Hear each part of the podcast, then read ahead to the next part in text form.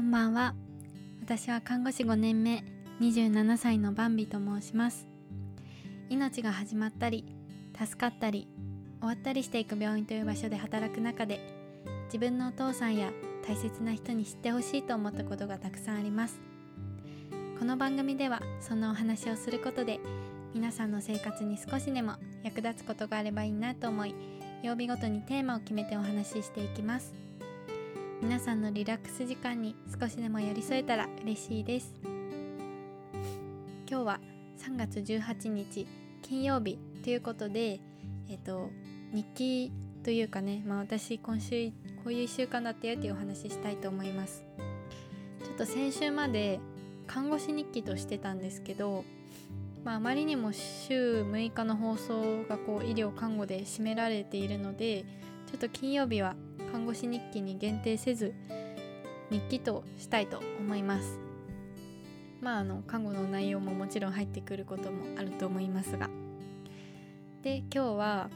あの看護師 VS コロナ VS 花粉症っていうね三つどもえのような テーマになっていますが本当に三つどもえなのかどうかはよくわかんないです。ただね看護師 VS シリーズで今まで膀胱炎と腰痛っていうのをやったのでちゃ厄介だなと最近思ってます、まあ、あの腰痛膀胱炎についてももしよかったら振り返って聞いていただけると嬉しいです。いやーもう最近ね花粉が猛威を振るってますね。私本当に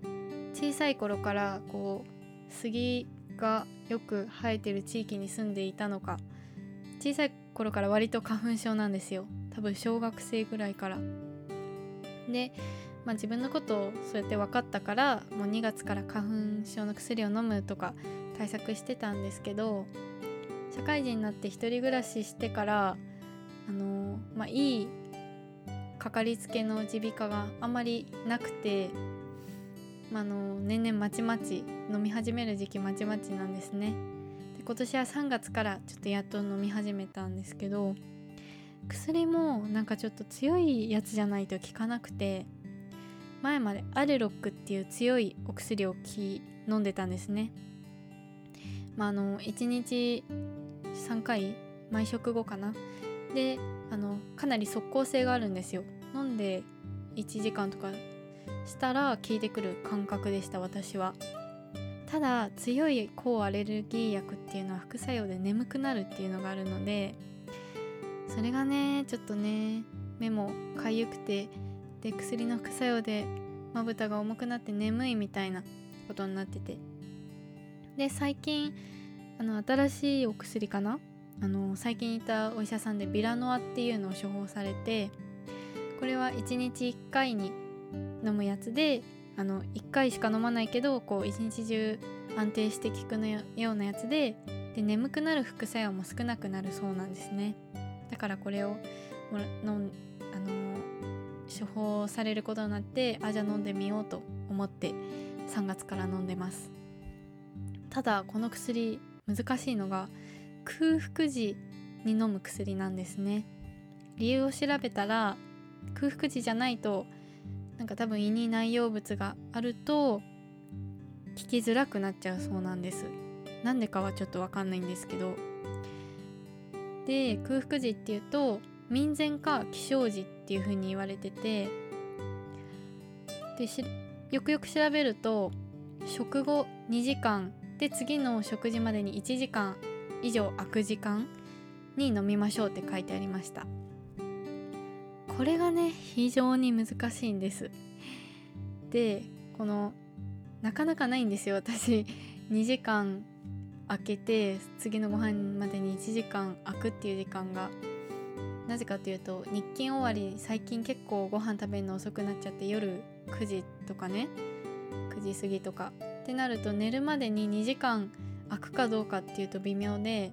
まあ、空いたとしても結構そこで忘れちゃうこともあって朝になっちゃうんですね。朝忘れずに飲めればいいんですけど、まあ、朝は基本私朝ごはん食べないので朝飲めば確実に2時間1時間空くようにはなるんです。ただね、まあ、朝も難しかったりとかあと民前だったり朝だったりすると若干ねあの効かない時間ができちゃってそうなると鼻がムズムズしてきてあ辛いなって思ったり。あとはやっぱ夜勤の日は持ってったりするんですけどどうしても飲むの忘れちゃったりとか。民前なのか朝なのかって決めた方がく時間もちゃんと一定になると思うんですけどやっぱ夜勤があったり日勤が残業になって遅かったりするとそれが難しいなって思ってます最近。であとはこれは私の あの何、でしょう認知機能の問題なんですけど飲んだのか飲んでないのかも忘れちゃうんですよね。いやこれやばいなと思って飲まなきゃあのタイミングで飲まなきゃって思ったことはすごい覚えてるんですけど実際飲んだ記憶がないっていうのが最近あることに気づいてもう忘れないようにこの薬のシートの裏に日付を書きました。いや高齢者の方の気持ちがよくわかります。で、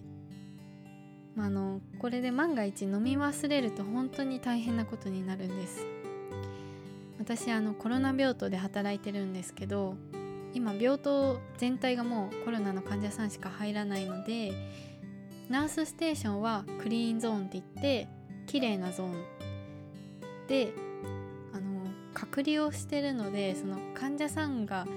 いる部屋とか廊下とかを全部含めてこう隔離してあってその中をレッドゾーンと呼んでるんですね。でうちの病院の作り的に窓はどこにあるかっていうとナースステーションじゃなくて患者さんの全部の部屋に窓があるんです。だから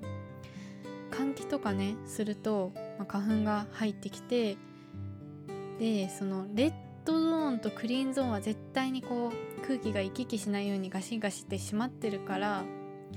入る時はこう一瞬開けたりするけど基本的に閉まってるから多分結構レッドゾーンの中で花粉がね蔓延してるんですよね。出口が窓しかないみたいな状態だけど窓はちょっとしか開かないし、まあ、換気扇もあるんだろうけど、まあ、結構悪いですよね換気効率が。でその状態で一応 N95 もしてるんですけど N95 通り抜けてるのかなんだかよくわかんないですけどレッドゾーンに入るとめちゃくちゃ症状が出るんです薬が効いてない日は。であの目がかゆいとかね、まあ、くしゃみが出るだけならいいんですけどくしゃみが出てしばらくすると結構鼻水が出てくるんですよ。で鼻水を垂れたままにしとくのはすごい気持ち悪くて、まあ、反射的にできないから吸うんですよね、まあ、皆さんもそうすると思います。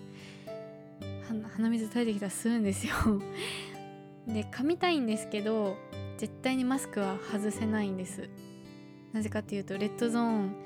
にいる時にマスクを外すだけでもコロナの濃厚接触者っていうことになっちゃって出勤停止になるのでもうマスクを外すことは花粉症であってもなくても絶対タブーな行為で。だから鼻水を常にズッズッズッって吸ってで吸うとなんかこう耳に圧がかかったりしてちょっと頭が痛くなったりあとはこう吸ったやつがなんか口に 垂れてきたりするじゃないですか。わかるかな？まあ皆さん1回ぐらい吸ったことあると思いますけどそう吸った分が口に垂れてきてでそれなんかね自分はこう高齢者の患者さんに「タン絶対に飲み込まないで外に出してくださいね肺炎になっちゃいますからね」って言ってるのにこう自分がこう鼻水吸って痰を誤嚥って言ってあの気道にね入りそうになるっていう何やってんだと思うんですけどまあね吸うしかないんですよねその時は。っていうのが看護師 VS コロナ VS 花粉症という状況です 三つどもえなのか一方的に責められてるのか分かんないですけどまあね今飲んでるビラノアが即効性のある薬ではないし空腹時しか飲めなくてタイミングが難しいっていうのが欠点なので